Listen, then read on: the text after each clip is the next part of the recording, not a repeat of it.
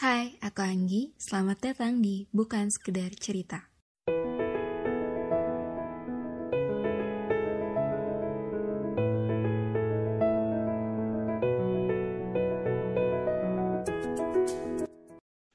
Assalamualaikum. Waalaikumsalam warahmatullahi wabarakatuh. Ya, seperti biasa ya teman-teman, sekarang uh, aku udah ditemani oleh seseorang yang akan berbagi ceritanya. Seorang ini, uh, kalau misalnya teman-teman mungkin ada yang udah mengikuti uh, Instagramnya, luar biasa. Jadi salah satu uh, inspiring moment sih menurut aku.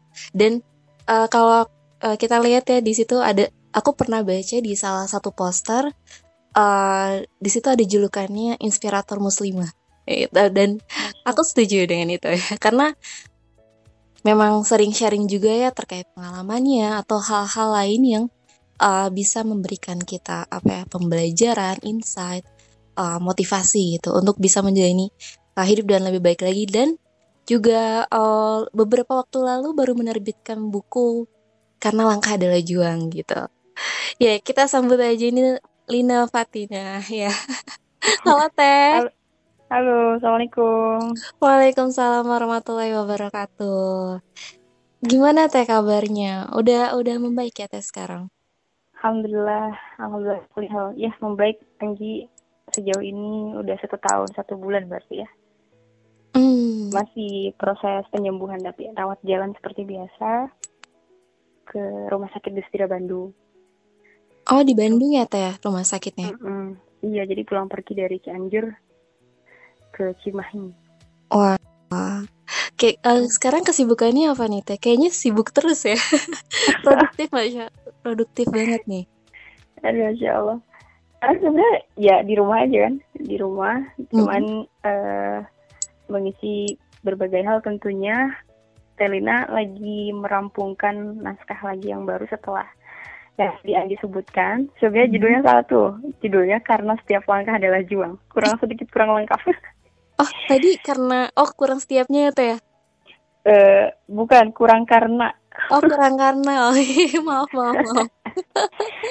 Kalau kemarin karena setiap langkah adalah juang, itu buku yang dirampungkan ketika full di kursi roda. Mm -hmm. uh, terus sekarang mencoba merampungkan naskah terbaru lagi mohon doa juga mudah-mudahan bisa rampung dan bisa diterbitkan gitu jadi terus selain menulis mengisi agenda-agenda online kalau sekarang kan kajiannya jadi dipindah online semua ya. Iya. Iya. Iya gitu Anggi. Masya Allah. Jadi uh, buku itu masih dijual udah mau nulis naskah baru ya teh? Luar biasa. Iya masih masih berjalan tuh masih berjalan penjualannya buat teman-teman yang mau boleh banget. Gimana teteh caranya? Sekalian aja promosiin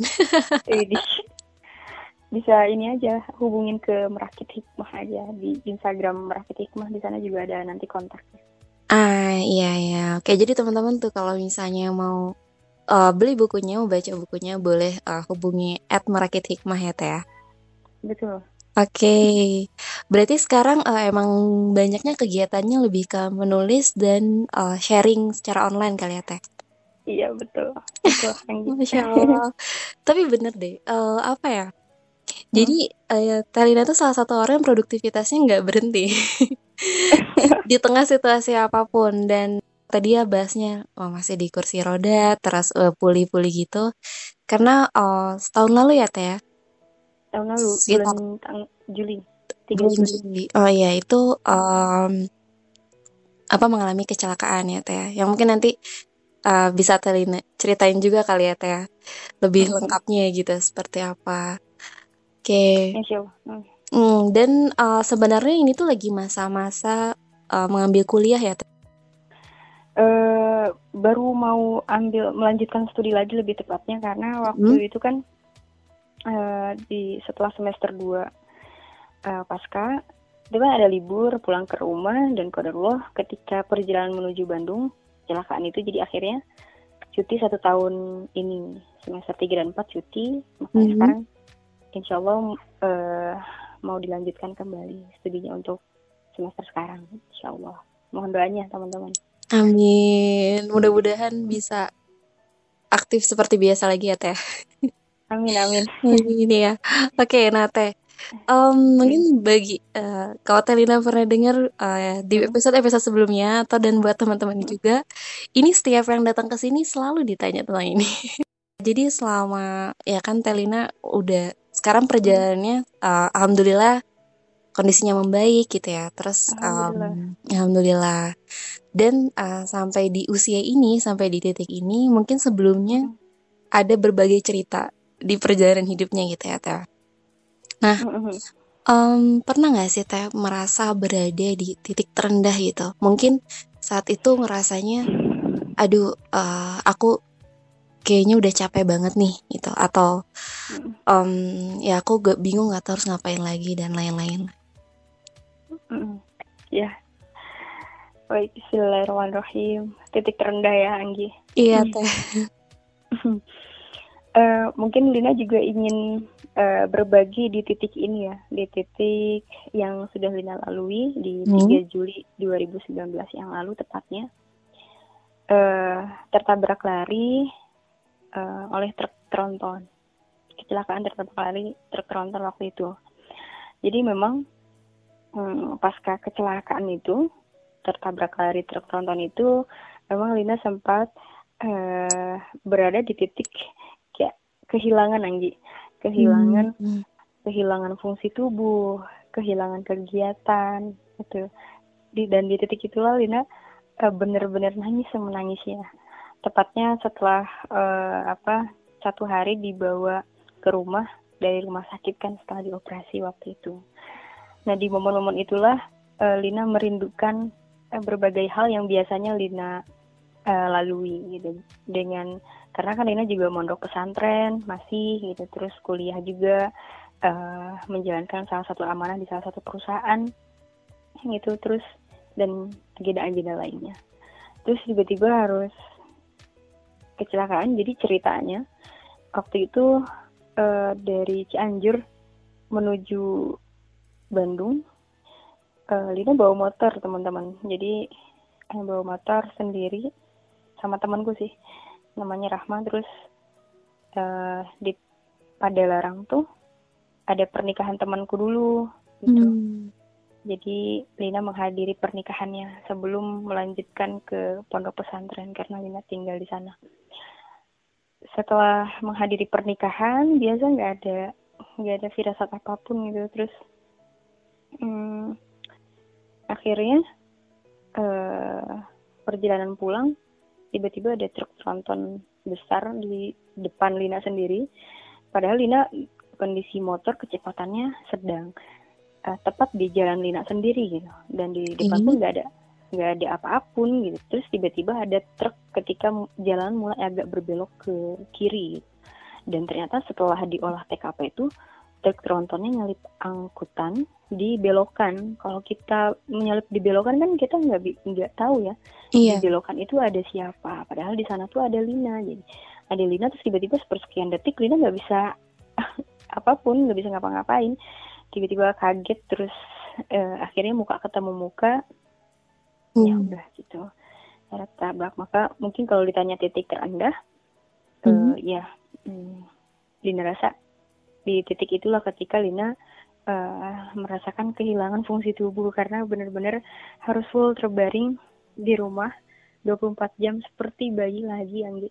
Seperti bayi eh, berbagai hal dibantu oleh oleh mama alhamdulillah. Tapi eh, keluarga ah, Lina masih memiliki keluarga yang utuh eh, yang mendukung gitu Eh, apalagi utamanya mama yang ngurusin ini itu karena layaknya bayi bagaimana sih sampai ke kotoran-kotoran sampai mandi kayak gitu ya mohon maaf Hmm. Eh, mandi dan lain sebagainya ya diurusi oleh mama Hmm. gitu Berarti tapi waktu di itu, hmm? tapi waktu itu kejadiannya segitu cepatnya ya Teh berarti? eh, iya sepersekian detik Hmm. nice. kecelakaan ya tertabraknya ya. Iya betul. Eh, itu jadi eh apa ya ya gitu jadi sepersekian detik terus tiba-tiba merasa melayang ya di sana eh Lina sudah tiba-tiba ketika beberapa menit kemudian mungkin ya eh, mulai mendengar suara bapak-bapak ramai banget suasana di luar karena di titik itu Lina sudah nggak bisa bergerak sama sekali udah nggak bisa melihat gitu. jadi uh, tapi bisa mendengar uh, suasana di luar. Hmm. bapak-bapak ayo kayak gitu. Tolong tolong tolong tolong kayak gitu ya. Bapak-bapak tuh pokoknya ramai banget suasana di luar. Cuman Lina udah kayak ngerasa ini dia punya tubuh gitu maksudnya saking sakitnya mungkin ya karena terbentur keras muka ketemu muka gitu. Jadi uh, akhirnya nggak bisa ngapa-ngapain. Dan di titik itu uh, ternyata memang mm, nggak ada yang bisa kita ingat kecuali asmanya Allah. Nggak ada yang bisa kita ya ingat kecuali Allah semata gitu. Terus di sana dia cuma bisa zikir dan alhamdulillah masih Allah izinkan uh, Lina untuk berzikir di titik itu. Dia juga udah mengira bahwa oh mungkin ini ya menuju ajal itu. Oh mungkin ini ya menuju akhir kehidupan itu. Terus Lina mikir, oh ya Allah, innalillahi wa inna ilaihi rajiun, innalillahi wa inna ilaihi rajiun. Ya Allah, seluruh tubuh ini milikmu dan akan kembali kepadamu. Di di sana Lina sudah kayak hmm, ya udah udah udah mengira itu akhir Lina gitu. Lina berharap mungkin kalau itu akhir Lina Lina berharap minta sama Allah untuk husnul khotimah. Lina cuma bisa istighfar istighfar. Terus kemudian di titik itu juga yang menjadi satu titik terbesar bagi Lina adalah uh, ternyata mengingat amalan-amalan selama di dunia gitu. Jadi uh, ketika mengingat setelah tadi mengira Lina akan oh mungkin ini akhir Lina. Kemudian Lina mengingat amalan-amalan selama di dunia. Oh ya Allah. Apa yang sudah Lina lakukan sejauh ini? Apa yang sudah Lina habiskan selama ini? Apakah amalan-amalanku cukup untuk bertemu denganmu? Apakah amalan-amalanku cukup untuk bertemu denganmu ya Allah dan di titik itulah Lina cuman kayak istilahnya berdialog ya. Ya Allah gitu maksudnya.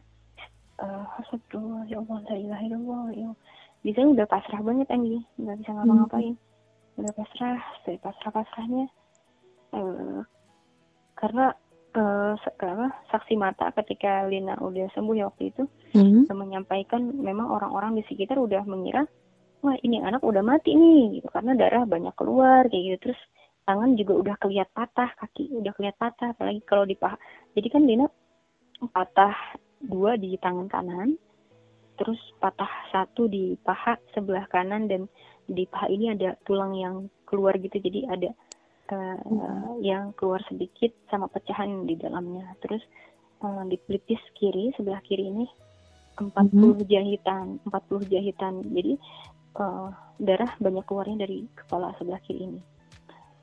Alhamdulillahnya nggak ada pendarahan di dalam, nggak ada pendarahan di otak kayak gitu. Jadi uh, masih bisa mendengar dengan baik dan uh, melalui hanya melalui pendengaran itulah Lina menyimpan uh, merekam berbagai suasana ketika itu meskipun Lina nggak melihat tapi Lina bisa merekam dengan baik melalui pendengaran hmm. dari sana baru ramai untuk dibawa mungkinnya Lina dibawa ke uh, apa penanganan pertama dibawa lari ke rumah sakit di Kota Baru Parahyangan di sana uh, penanganan pertamanya.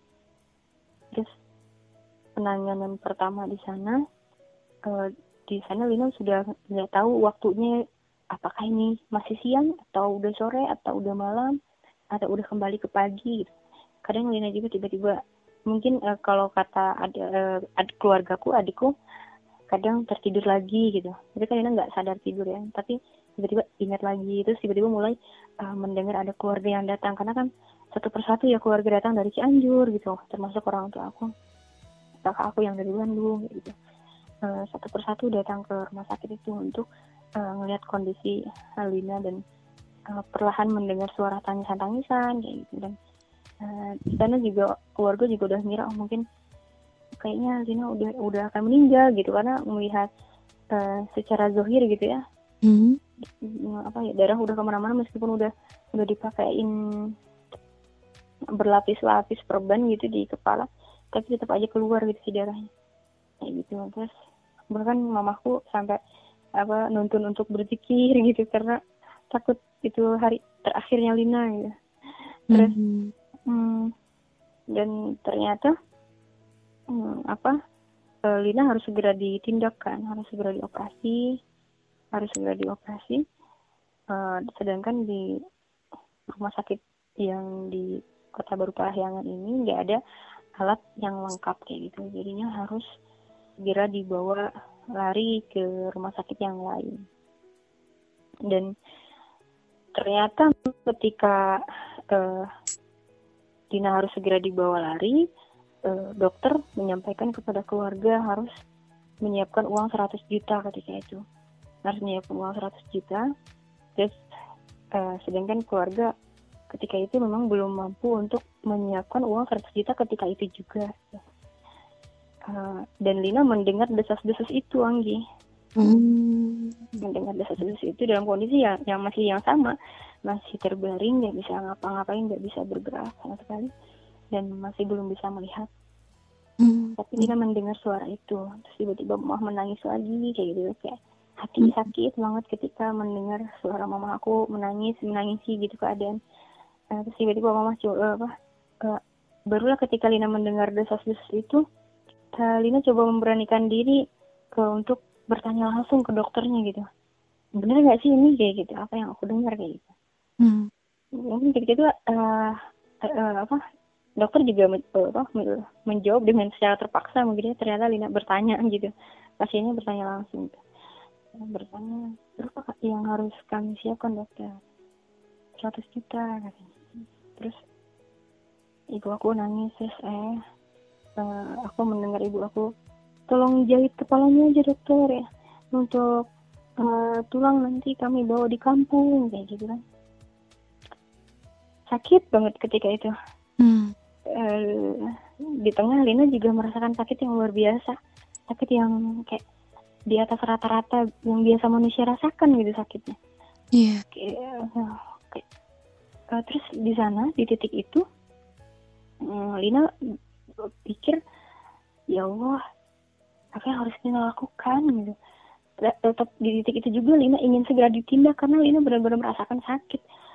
Hmm. sakit tapi di sisi, di sisi lain Lina juga merasakan ada yang menguatkan gitu. Eh, merasa ada yang menguatkan aja kayak membuat tenang gitu. Terus hmm, Lina pikir oh mungkin Allah ingin melihat seberapa jauh ikhtiarnya Lina gitu. Di sana kemudian Lina minta maaf kepada orang tua mah Lina minta maaf Pak. Dan Lina izin telepon eh, hubungi ke beberapa orang yang memang Lina kenal gitu. Iya orang orang tua makin nangis kan ya karena mungkin Iya. ya orang tua kan berpikir anakku dalam kondisi yang seperti ini harus memikirkan biaya gitu Oh, oke. gitu. Jadi makin makin merasa terpukul makin merasa tersakiti gitu. Orang tuanya belum menyanggupi terus eh, tiba-tiba anaknya minta maaf terus eh, apa mau izin menghubungi gitu kepada orang lain tidak kenali gitu. Makanya eh, orang tua makin nangis. Terus eh, waktu itu Lena minta ke adikku namanya Nova. Nova kayak gitu ya. Karena waktu mulut aku juga nggak bisa membuka secara lebar ya jadi Hmm. kecil gitu tapi jadi harus em, harus deket gitu Nova tolong eh, hubungi namanya bapak ini kayak gitu kan. Lina kan mau hubungi orang-orang yang ada di kampus. Baik ke ketua jurusan kayak gitu kan. Terus orang-orang yang di kantor yang eh, Lina juga sempat diamanahi di sana ke keluarga pondok pesantren yang ada di Al Jawami terus eh, kepada teman-teman yang Lina kenal gitu. Nah, minta hubungi namanya ini eh, video call langsung kayak gitu kan Oh. video call adik aku yang megang handphone aku sama sekali nggak megang apa pun kan? Hmm. karena memang mm, lurus doang terus ya nggak bisa lihat. Tiba-tiba eh, eh, apa mendengar kan mendengar dihubungi. Tiba-tiba orang-orang yang dihubungi ya kaget lah ya. Kaget karena mendapati Lina yang masih berdarah. Terus tiba-tiba dengan wajah yang bengkak benar-benar bengkak waktu itu aduh bengkak banget. Terus nah, tiba-tiba orang-orang kaget. Ya Allah Lina. Lina kenapa? Katanya gitu kan. Hmm, terus Lina minta maaf. Ini Lina apa mohon maaf. Eh, saat Lina kecelakaan gitu. Saat ini Lina harus segera ditindak harus dibawa ke rumah sakit yang lain. Nah, tapi Lina harus menyiapkan uang 100 juta gitu uh, mau minta bantuan mau bagaimanapun seperti apa pun ya bentuk bantuannya. Nah Lina mau meminta bantuan kepada bapak mohon maaf Lina. Apa Lina malu untuk menghubungi seperti ini ya gitu kan. Ya ya orang-orang yang Lina hubungi akhirnya langsung mengambil tindakan. Ada ya tiba-tiba langsung menghubungi seluruh dosen di kampus kan seluruh hmm. sivitas akademik. Uh, begitupun yang ada di pondok pesantren gitu. Jadi masing-masing bergerak. Dan terus Lina setelah menghubungi yang seperti itu ada beberapa sebagian yang memang nggak terangkat dan lainnya kayak gitu. Terus Lina coba uh, buat adik uh, coba uh, kirim pesan aja kayak gitu. Hmm. Uh, atas nama Lina kayak gitu kan ini adik sampaikan kayak gitu. Di sana udah Lina benar-benar ya Allah ini bentuk ikhtiarku. Uh, Lina udah nggak bisa ngapa-ngapain lagi. Ya gimana lagi ya tuh kan Anggi ya? Yeah, apa yeah. yang saya lakukan kayak gitu nggak bisa ngapa-ngapain. Hmm. ini bentuk ikhtiarku ya Allah. Ini udah selesai dari sana benar-benar tawakal banget ya Allah jika uh, apa tapi di sisi lain benar-benar uh, harapannya Lina ingin segera ditindak gitu. Kalau memang merasakan sakit di, ya. Mm, di sana itu. Jadi ya akhirnya udah dari sana jauh ini bentuk ikhtiarku. Aku pasrahkan sepenuhnya kepadamu. Terus di sana udah uh, kayak udah udah pasrah banget pasrah banget totalitas merasakan benar-benar pasrah tuh di sana di, di, di titik itu. Mm-hmm. kemudian Lina juga nggak tahu tuh Lina dibawa ke mana kan di dalam kondisi yang waktu itu Lina nggak tahu kayak gitu. Tiba-tiba dengar suara ambulan aja kan. Nah, tiba-tiba hmm, setelah nyampe Lina juga masih bisa masih bisa mendengar. Hmm, terus tiba-tiba uh, mendengar uh, suara kakak aku. Suara kakakku uh, yang perempuan Teh Sani. hmm, Lina mendengar suasana di sekitar kan meskipun yeah. dalam kondisi yang seperti itu tiba-tiba mendengar kakak aku uh, Lina, Lina punya kartu ini Uh, terus aku sambil membayangkan kan mendengar terus jadi berimajinasi suasana di uh, sekitar gitu. Yeah. Iya, sambil membayangkan kakak aku menyodorkan salah satu kartu gitu kartu apa aku pun Dina juga Dina juga Dina juga nggak kepikiran gitu kartu apa terus tiba-tiba si petugasnya menjawab oh pakai ini aja bisa tercover katanya. Oh nanti seratus juta juga bisa tercover Masya Allah aku membayangkan kakak aku mungkin kayak uh, apa ya bahagia gitu yang tadinya hmm. uh, wajahnya sembab terus habis menangis tiba-tiba mendapati uh, kabar bahagia yang untuk keluarga ini gitu. Terus dia juga ngerasa oh kayak tiba-tiba ada uh, lapang banget kayak ah Allah gitu.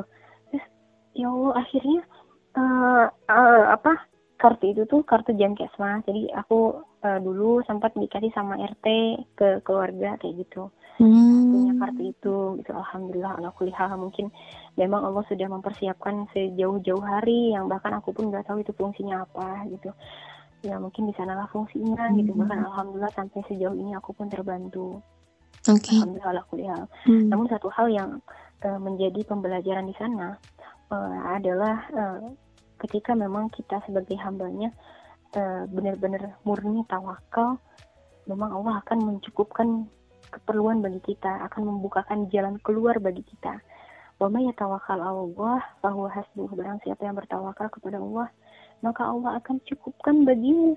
Allah akan bukakan jalan keluar baginya. Itu titik yang kedua yang aku dapatkan. Kalau tadi di di detik-detik kecelakaan yang aku dapatkan adalah yang aku mengingat amalan-amalan selama di dunia, hmm. aku bertanya, ya Allah apakah amalan-amalanku cukup? Apakah amalan cukup? Ya Allah apa yang sudah aku habiskan selama ini? Apa yang sudah aku usahakan sejauh ini? Itu poin yang pertama. Dan ternyata di poin yang pertama ini, Lina coba tarik dulu di titik ini ketika di detik-detik kecelakaan, Lina mengingat amalan-amalan, satu bulan pasca kecelakaan, Lina membuka Al-Quran, uh, tiba-tiba Lina mendapati uh, Quran surah Sajdah ayat 12, di sana mm-hmm. disebutkan Rabbana absorna wa sami'na farji'na nama solihan inna muqinun. Ya Rob, kami telah melihat, kami telah mendengar, tolong kembalikan kami ke dunia Tolong kembalikan kami ke dunia untuk melakukan satu kebaikan saja. Untuk melakukan satu kebermanfaatan saja. Itu ceritanya. Hmm, Quran surah Sajdah ayat 12 ini hmm. menceritakan tentang orang-orang di yaumil akhir nanti kelak di yaumil akhir akan meminta kepada Allah akan meminta kepada Rob kita untuk dikembalikan ke dunia ini, untuk dikembalikan ke muka bumi ini. Untuk apa? Melakukan satu kebaikan. Satu kebaikan doang. Satu. Terus ketika di ketika Lina mendapati ayat tersebut, ya Lina otomatis menangis ya, maksudnya menangis, tersedih hmm. juga, terus bersyukur juga karena ya Allah mungkin berbeda cerita ketika Lina meninggal uh, dan mendapati hal itu ketika Lina sudah di akhirat gitu. Maksudnya Lina juga takut yeah, yeah. karena ya kita tidak bisa memastikan bagaimana amalan-amalan kita apakah amalan-amalan kita diterima oleh Allah gitu. Bahkan keburukan pun kan kita juga al insan mahalul kota manusia manusia ini tempatnya uh, uh, salah dan silaf kayak gitu. Terus ketika mendapati itu dalam kondisi Lina udah kembali sembuh satu bulan pasca kecelakaan meskipun dalam kondisi yang masih terbaring full nggak bisa ngapa-ngapain. Iya. tapi ketika mendapati ayat tersebut Lina benar-benar bersyukur banget. Jadi merasa dikasih kesempatan ya teh? Betul sekali. Lina merasa terlahir kembali lebih tepatnya bahkan. Hmm. merasa terlahir kembali karena uh, karena kita nanti kalau di benar-benar kalau kita udah benar-benar di akhirat kita nggak bisa balik lagi ke dunia walaupun mm-hmm. kita minta untuk satu menit melakukan satu kebaikan tidak mungkin tidak mungkin kita tidak mm-hmm. mungkin kita bisa bernegosiasi terus Allah mengembalikan tidak mungkin kalau udah di akhirat udah kita benar-benar mm-hmm. mempertanggungjawabkan amalan-amalan kita selama di dunia gitu mm-hmm. karena memang pada akhirnya kehidupan ini hanya transit saja kita ini bagaikan pengembara kita sedang berbekal di sini dalam proses penghambaan untuk menjadi sebaik-baik hambanya itu sudah jelas ya eh, kenapa eh, Allah ciptakan kita ke dunia sebagai hambanya hmm. uh, sudah jelas dalam Quran surah Az-Zariyat kan wa khalaqtul jinna wal insa illa liya'budun bahwa Allah menciptakan jin dan manusia kecuali untuk beribadah. Kemudian dalam Quran surah Al-Baqarah disebutkan manusia diciptakan sebagai khalifah, pemimpin, pemimpin dalam berbagai aspek kehidupan termasuk pemimpin bagi diri kita sendiri. Layaknya hmm. layaknya itu driver yang bisa mengendalikan kapan kita melaju, kapan kita mundur, kapan belok kanan, kapan belok kiri. Gitu. Okay. Kan manusia diberikan akal, diberikan hawa nafsu. Sungguh bahagia orang-orang yang bisa uh, mengendalikan hawa nafsunya, yang menjadikan akal sebagai rajanya. Hmm. Dan sungguh rugi ketika kita akalnya dikuasai oleh hawa nafsu. Dan di Quran surah Al-Mulk dijelaskan uh, allazi khalaqal mauta wal hayata liyabluwakum ayyukum ahsanu amala. Dan dialah Allah yang menciptakan kematian dan kehidupan untuk melihat siapa yang paling baik amalnya di dunia. Allah ingin melihat selain tadi tugasnya kita untuk sebagai abidnya kita ditugaskan ibadah kita juga sebagai khalifah. Kemudian di sisi lain juga Allah ingin melihat uh, apa? Ingin melihat siapa yang paling baik amalnya di antara kita semua. Kemudian kita sebagai manusia fastabiqul khairat berlomba-lomba dalam kebaikan. Termasuk dengan adanya podcast ini. Bukan sekedar cerita ini juga salah satu usahanya Anggi untuk menebar kebaikan kepada teman-teman semua kayak gitu. Ini yang jadi uh, ya itu. Hmm. Gitu. Oke, okay, teh. Terus, oh, mungkin tadi kalau balik lagi nih teh ke hmm. Hmm, tadi kan detik kecelakaan ya, itu detiknya. Hmm. Terus jadi penasaran nih teh ketika uh, itu kan dibawa ke rumah sakit saat itu gitu. Hmm. Nah, terus uh, di situ kan berarti ternyata uh, apa ya, asumsi atau pikiran Teh Lina yang awalnya mungkin ini saat terakhir itu jadinya uh, semakin apa ya semakin waktu semakin merasa oh mungkin ini dikasih waktu gitu ya teh? Mm, uh, jadi, dalam artian jadi, berarti jadinya terselamatkan ibaratnya. Nah mm, ketika waktu itu merasa oh kayaknya ini uh, terselamatkan gitu apa mm. yang dirasakan atau difikirkan? Karena ternyata anggapan bahwa uh, ini saat terakhir itu nggak jadi gitu. Mm uh Insya Allah jadi ketika uh, Lina mendapati bahwa Allah masih memberikan kesempatan kepada Lina hmm.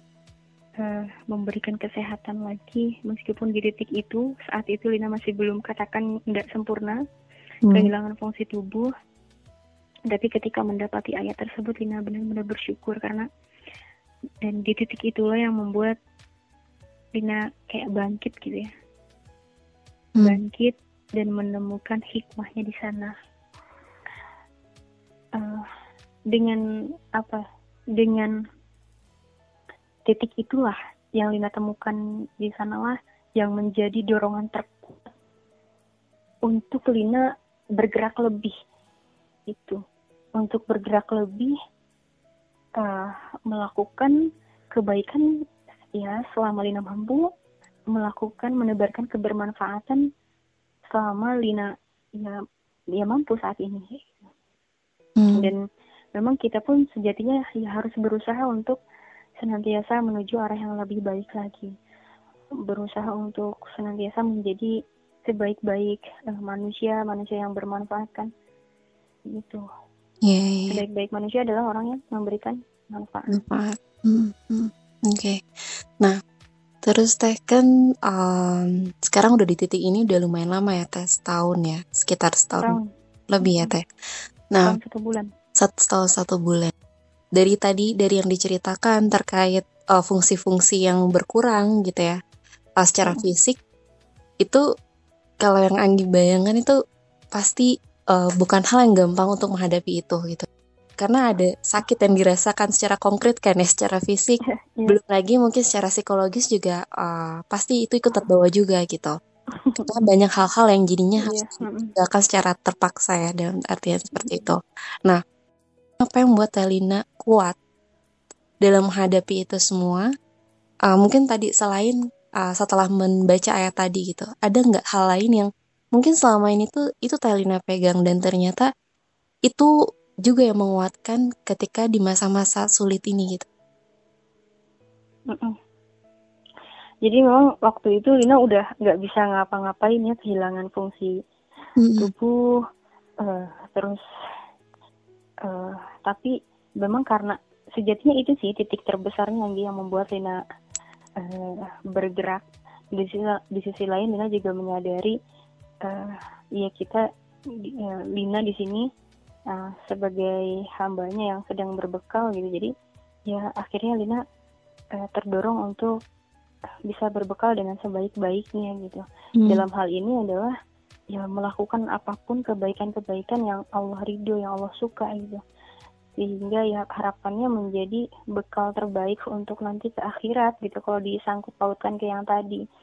Kalau yang tadi ketika Lina di detik-detik tabrakan adalah mengingat amalan-amalan lalu hmm. kemudian saat ini Allah memberikan kesempatan maka yuk apa yang Lina ingat ketika itu ayo lakuin sekarang hmm. gitu apalagi sudah iya. ditem, uh, di, dibukakan langsung ayatnya ketika itu gitu langsung hmm. dibukakan ayatnya ketika itu uh, satu bulan pasca kecelakaan gitu.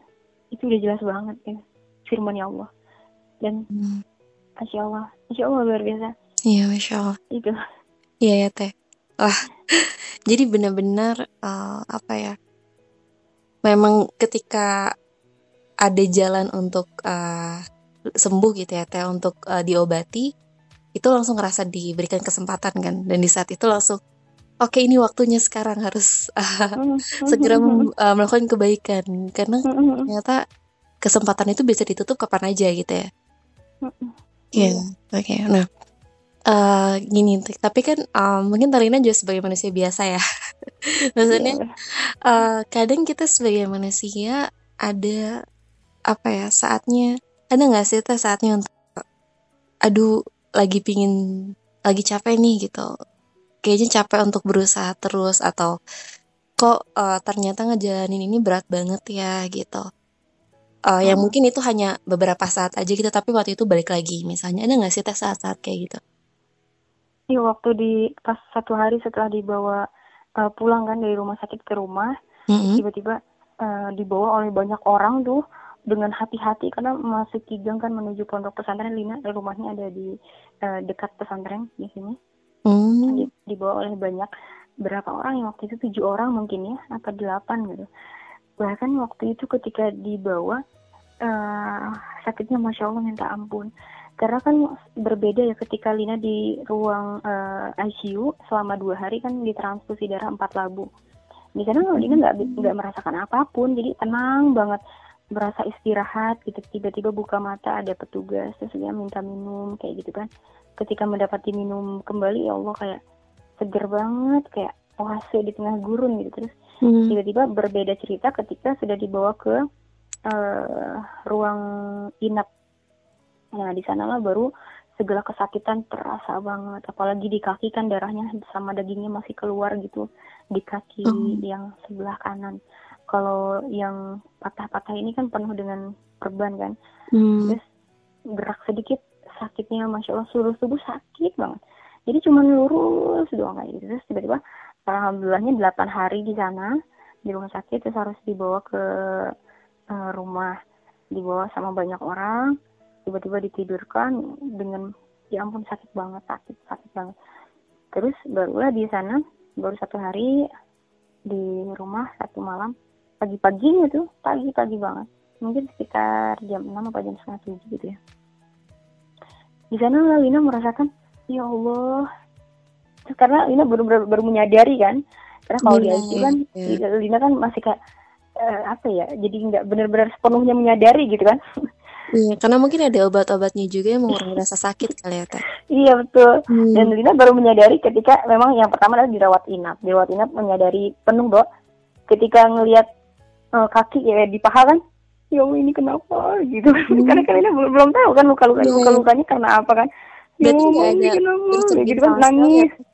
Terus nangis gitu. Iya nggak nggak tahu kan memang awalnya ya Lina nggak tahu kan memang dari kecelakaan itu Lina nggak tahu di operasi memang Lina juga ingat ketika dibawa ke ruang operasi Lina juga ingat terus eh, sempat hmm, dokter eh, tolong kasih tahu ketika Lina mau dibius kayak gitu. Hmm. akhirnya berdoa bersama berdoa bersama. Ya berdoa ya mudah-mudahan mendapatkan hasil yang terbaik. Lina juga mendengar ada begitu banyak dokter di ruangan itu. Terus Lina juga membayangkan ya Allah ini pasti banyak alat kayak gitu. Tapi Lina udah udah benar-benar pasrah karena Lina juga pengen segera ditindak di sana. Iya, iya. gitu. Dah baru menyadari betul tuh ya di rawat inap kayak pagi-pagi dirawat inap. Ya Allah mama ini kenapa? Udah udah senang itu pa- eh, eh, apa patah potong. Udah nggak apa-apa itu itu patah. Tiba-tiba di tangan lihat lagi ya baru kan di sana nangisnya gitu. Oh. baru menyadari gitu. Terus tiba-tiba tangannya mbak megang ke kepala. Tangannya mbak megang ke kepala ya Allah mama ini kenapa? Kayak gitu nanya Berarti nggak berani ngaca ya, Teh? kayak gitu. Hmm, enggak belum Waktu- waktu itu enggak ngaca baru ngaca ketika di rumah. Nah itu kan eh, sadar tuh di inap kemudian di rumah apa lagi? Menyadari betul-betul luka-lukanya gitu. Hmm. Eh, di mana-mana gitu di jari-jari aku juga masih ada yang sakitnya masya allah luar biasa. Nah terus di sana eh, di rumah kan udah bener-bener full terbaring. Terus satu malam baru di rumah besok paginya baru Lalina. Benar-benar kayak mengambil jeda Anggi. Kayak mengambil jeda terus lihat jam yang sedang berdetak tiba-tiba ya Allah biasanya aku jam segini melakukan ini kayak gitu. Hmm. jam segini melakukan kegiatan ini. Dari sana Lina kayak nangis. Nangis banget nangis nangis nangisnya aku manusia biasa ya aku menangis. Iya, iya. aku nangis kayak melihat tubuh ya Allah. Kehilangan banget kehilangan fungsi tubuh terus aku kehilangan berbagai kegiatan. Tiba-tiba rindu banget. Rindu banget. Di sana nangis sampai mama juga udah tuh jangan nangis. Gini gitu. Udah tuh jangan nangis. Sampai kayak gitu. Hmm, kayak gitu. terus Lina minta buku-buku yang tersisa dari tas yang kecelakaan itu. Soalnya Lina bawa bawa beberapa buku sama beberapa kitab kan yang jadi referensi Lina. Terus Lina Lina minta ke mama buat dikelinain gitu Hmm. kayak akhirnya Lina peluk Lina peluk sambil Lina nangis. Karena Lina rindu berbagai kegiatan Masya Allah. Rindu banget. Ya Allah rindu rindu. Memang memang ketika kita akan merindukan itu semua berbagai kegiatan kita ketika kita sembuh ya ketika kita sudah drop nggak bisa ngapa-ngapain.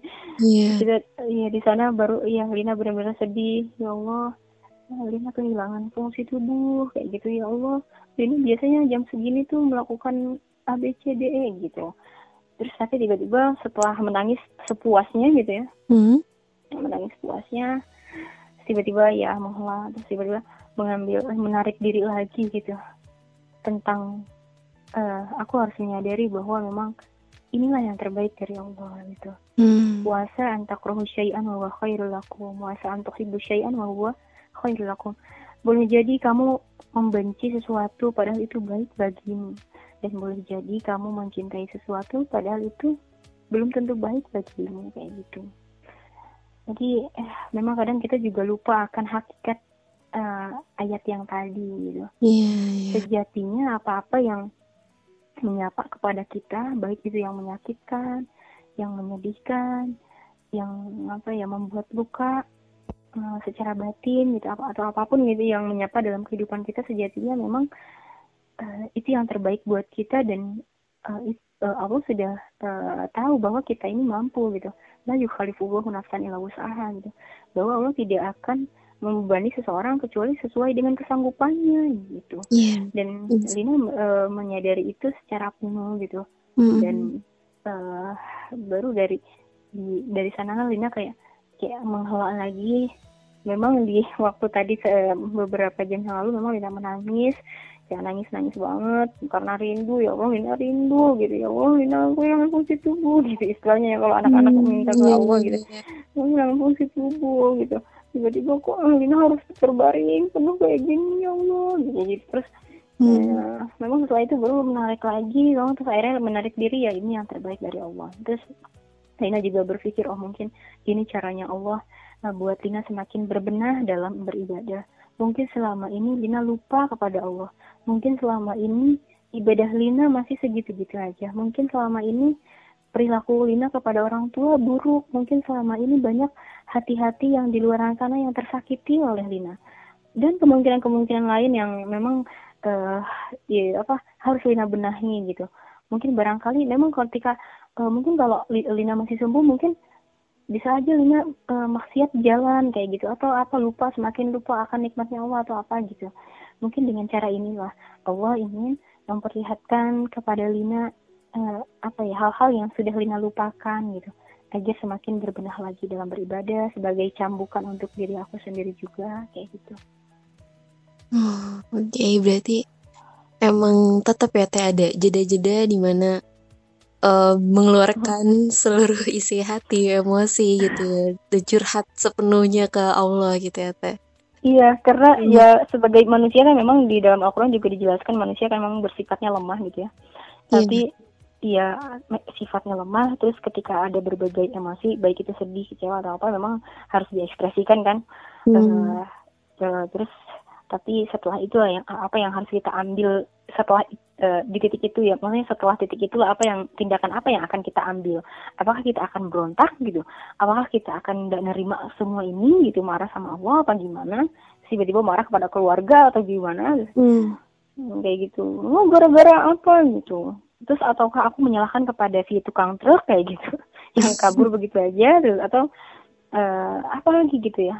Kan iya. hmm, ternyata dari sana Lina juga belajar tentang respon. Hmm. Jadi tentang uh, quality of response sama dengan quality of life.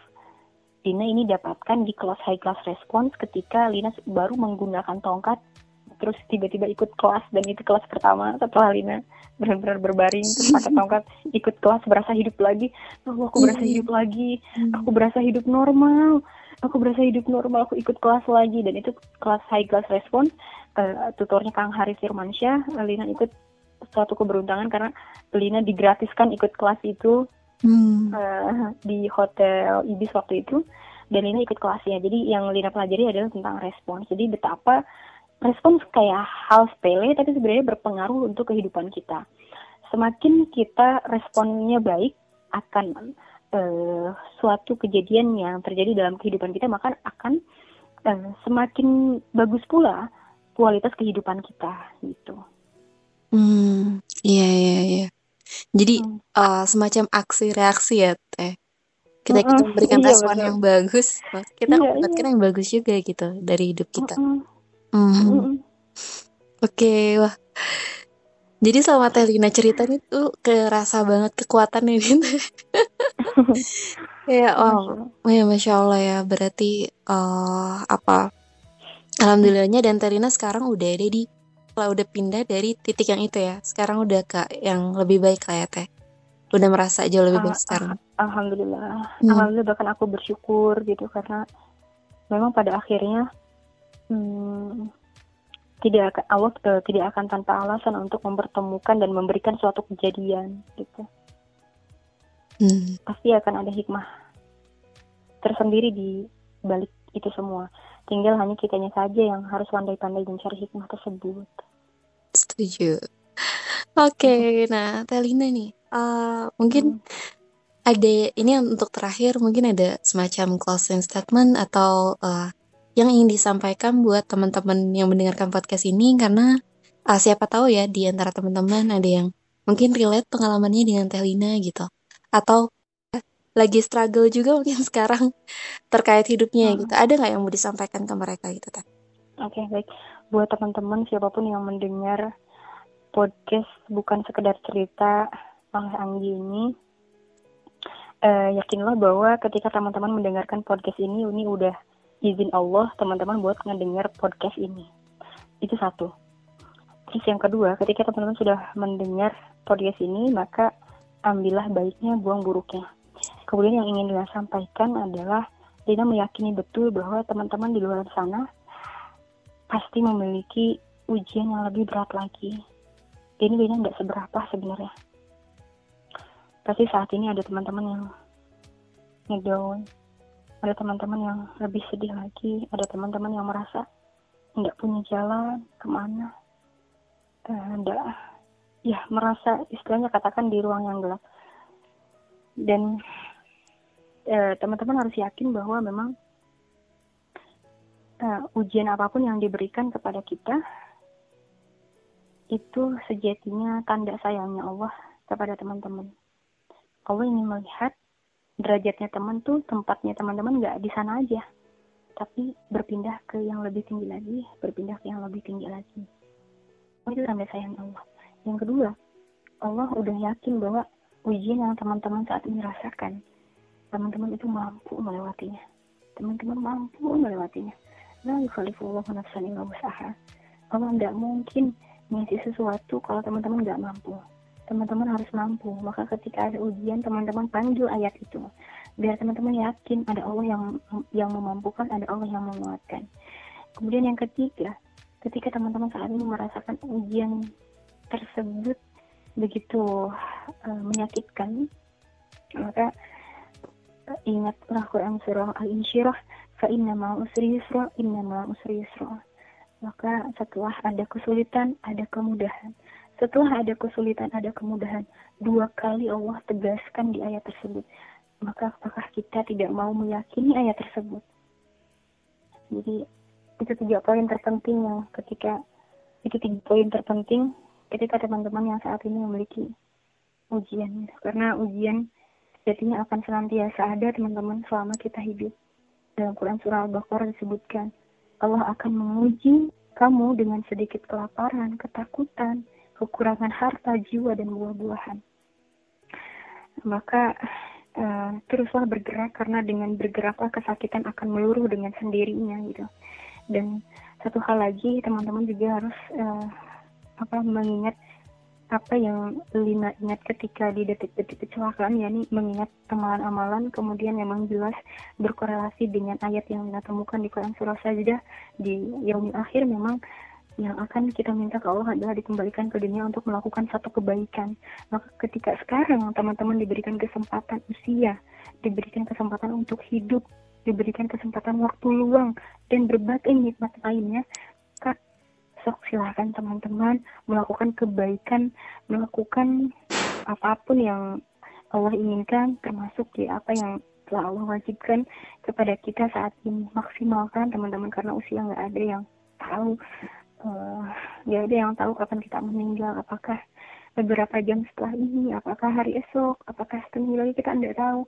Yang namun yang bisa kita lakukan adalah memaksimalkan ibadah kita saat ini agar kita tidak menyesal nanti di akhirat agar kita nanti tidak merasakan oh ya bener ya kita ingin dikembalikan ke dunia tapi ketika nanti kita di mizan di hari penghisaban kita sudah bisa bersiap untuk mempertanggungjawabkan apa-apa yang uh, menjadi tabungan kita selama di dunia. Terus satu lagi ketika teman-teman sekarang mendapat ujian dan nggak merasa tidak menemukan jalan, maka ketika berkaca kepada kalau kisah Lina yang tadi bingung untuk membayar di man, uh, untuk membayar seperti apa operasi. Um, Lina juga merasakan nggak punya jalan. Ternyata memang ketika kita tawakal semurni-murninya tawakal ternyata Allah jawab. Wa man yatawakkal Allah fahuwa hasbuh barang siapa yang bertawakal maka Allah akan mencukupkan baginya keperluannya mau membukakan jalan keluar baginya. Itulah teman-teman buat teman-teman siapa pun yang mendengarkan podcast eh, malam ini gitu. Masya Allah. Aduh, makasih banyak Telina. Udah udah share di sini. Mudah-mudahan teman-teman bisa mendapatkan uh, pembelajaran atau hikmah ya dari yang uh, dari cerita yang Telina bagikan di sini. Dan bisa memberikan semacam suntikan semangat ya buat teman-teman dalam menjalani hidup karena uh, tadi ya uh, yang salah satu yang dimention juga bahwa kita nggak akan luput dari ujian ya Teh ya. Selama kita hidup akan selalu ada ujian. Nah di situlah Hmm. mungkin itu juga sebagai latihan kita untuk menjadi uh, manusia yang lebih kuat. Mm-mm. karena setiap langkah adalah juang Masya Allah, itu banget ya Teh. Nah jadi balik lagi ya bagi teman-teman yang mau beli bukunya. Masya Allah Undana. Boleh ya. Dan juga uh, mungkin bagi teman-teman setelah ini bisa pindah ya ke podcastnya Telina ya. Merakit hikmah ya Teh ya. betul Nah, podcastnya di situ ada Telina juga atau mungkin uh, ke Instagramnya Uh, ada Instagram Merakit Hikmah dan ada juga Instagram uh, Lina Fatina ya Teh. ya. Mm, betul Iya. Teman-teman bisa lanjut di situ untuk mendapatkan banyak hal-hal positif lainnya dari Telina, Masya Allah. Amin. Oke, sekali lagi terima kasih banyak Telina udah berbagi ceritanya di sini. Ya, mudah-mudahan bermanfaat untuk semuanya. Talina juga um, Amin. mudah-mudahan sukses bisa terus berjuang, mencapai Amin. apa yang dicita-citakan, apa yang diimpikan, Amin. dan uh, selalu ditunggu karya-karya positifnya uh, amin insyaallah melalui apa pun itu, entah itu buku tulisan, postingan Instagram, video dan lain-lain. Karena Masya Allah Talina tuh super produktif. Jadi ber macam-macam karyanya gitu. Mudah-mudahan terus menginspirasi ya Teh. Amin. amin amin terima kasih juga Anggi ya Hmm, iya Teh. Iya. Oke. Uh, buat teman-teman juga makasih banyak udah mendengarkan episode ini dan jangan lupa untuk tunggu episode berikutnya di bukan sekedar cerita. Bye.